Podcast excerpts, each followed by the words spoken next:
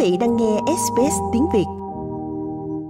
Ngoại trưởng Hoa Kỳ Antony Blinken hôm thứ Hai kêu gọi Israel và Palestine giảm bớt căng thẳng trong bối cảnh bạo lực gia tăng khiến khu vực này rơi vào tình trạng hỗn loạn. Phát biểu khi đến sân bay quốc tế của Israel gần Tel Aviv sau chuyến thăm ngắn tới Ai Cập, ông Blinken đã lên án bạo lực gần đây ở Israel và kêu gọi kiềm chế. We condemn it in the strongest terms.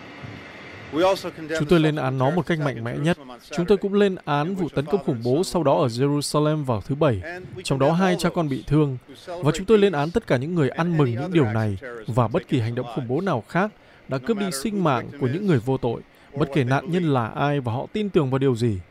Những lời kêu gọi trả thù đối với những nạn nhân vô tội khác nữa không phải là câu trả lời, và các hành động bạo lực trả đũa chống lại thường dân không bao giờ có thể biện minh.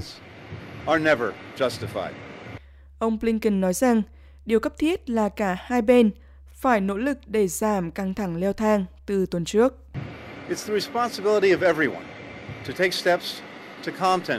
Đó là trách nhiệm của tất cả mọi người để thực hiện các bước nhằm xoa dịu căng thẳng thay vì kích động họ. Hướng tới một ngày mà mọi người không còn cảm thấy sợ hãi ngay trong cộng đồng, trong nhà và nơi thờ phượng của họ. Đó là cách duy nhất để ngăn chặn làn sóng bạo lực đang gia tăng. Đến nay đã cướp đi quá nhiều sinh mạng, quá nhiều người Israel, quá nhiều người Palestine. Tôi sẽ nói rõ điều đó trong suốt thời gian tôi ở Israel và bờ Tây với tất cả những người tôi gặp.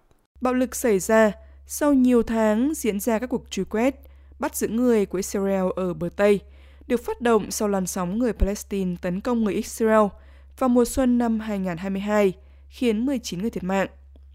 Thế nhưng nó đã tăng đột biến trong tháng này, trong những tuần đầu tiên của chính phủ cực hữu mới của Benjamin Netanyahu – chính phủ đã hứa sẽ có lập trường cứng rắn chống lại người Palestine và đẩy mạnh xây dựng các khu định cư. Ông Blinken đặc biệt lên án các cuộc tấn công vào những ngôi nhà thờ phượng. To take an innocent life in an act of terrorism is always a heinous crime.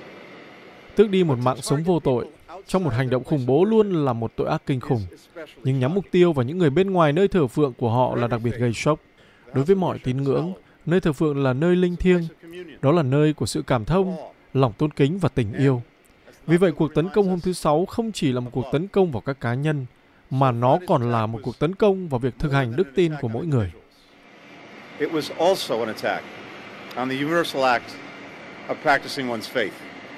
Tuy nhiên, bạo lực không phải là từ một phía.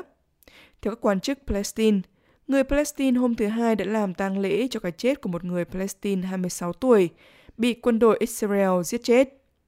Bộ Y tế Palestine nói rằng Nassim Nayef Saman Abu Fauda đã bị binh lính ở Hebron bắn vào đầu. Hãng thông tấn chính thức của Palestine WAFA cho biết anh đã bị quân đội bắn trong xe của mình tại một chốt kiểm soát. Việc này diễn ra vài giờ trước khi ông Blinken đến.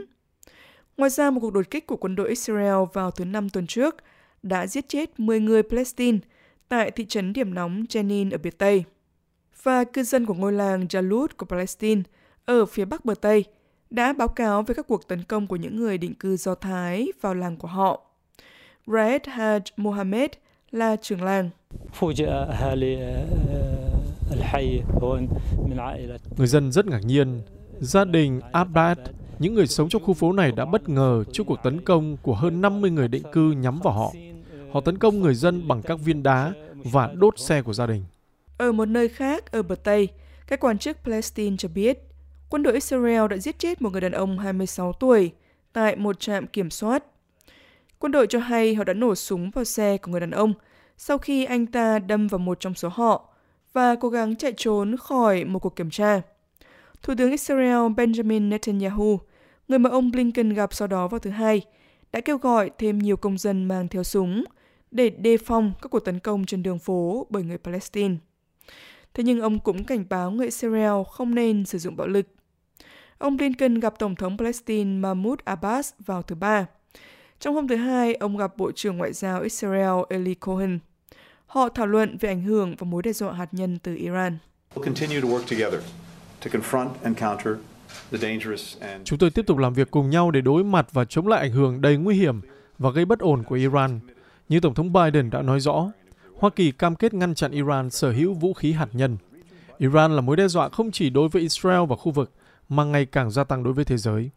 Trong ngày, ông Blinken cũng gặp Thủ tướng Israel Benjamin Netanyahu, người đã bày tỏ mối quan ngại về Iran.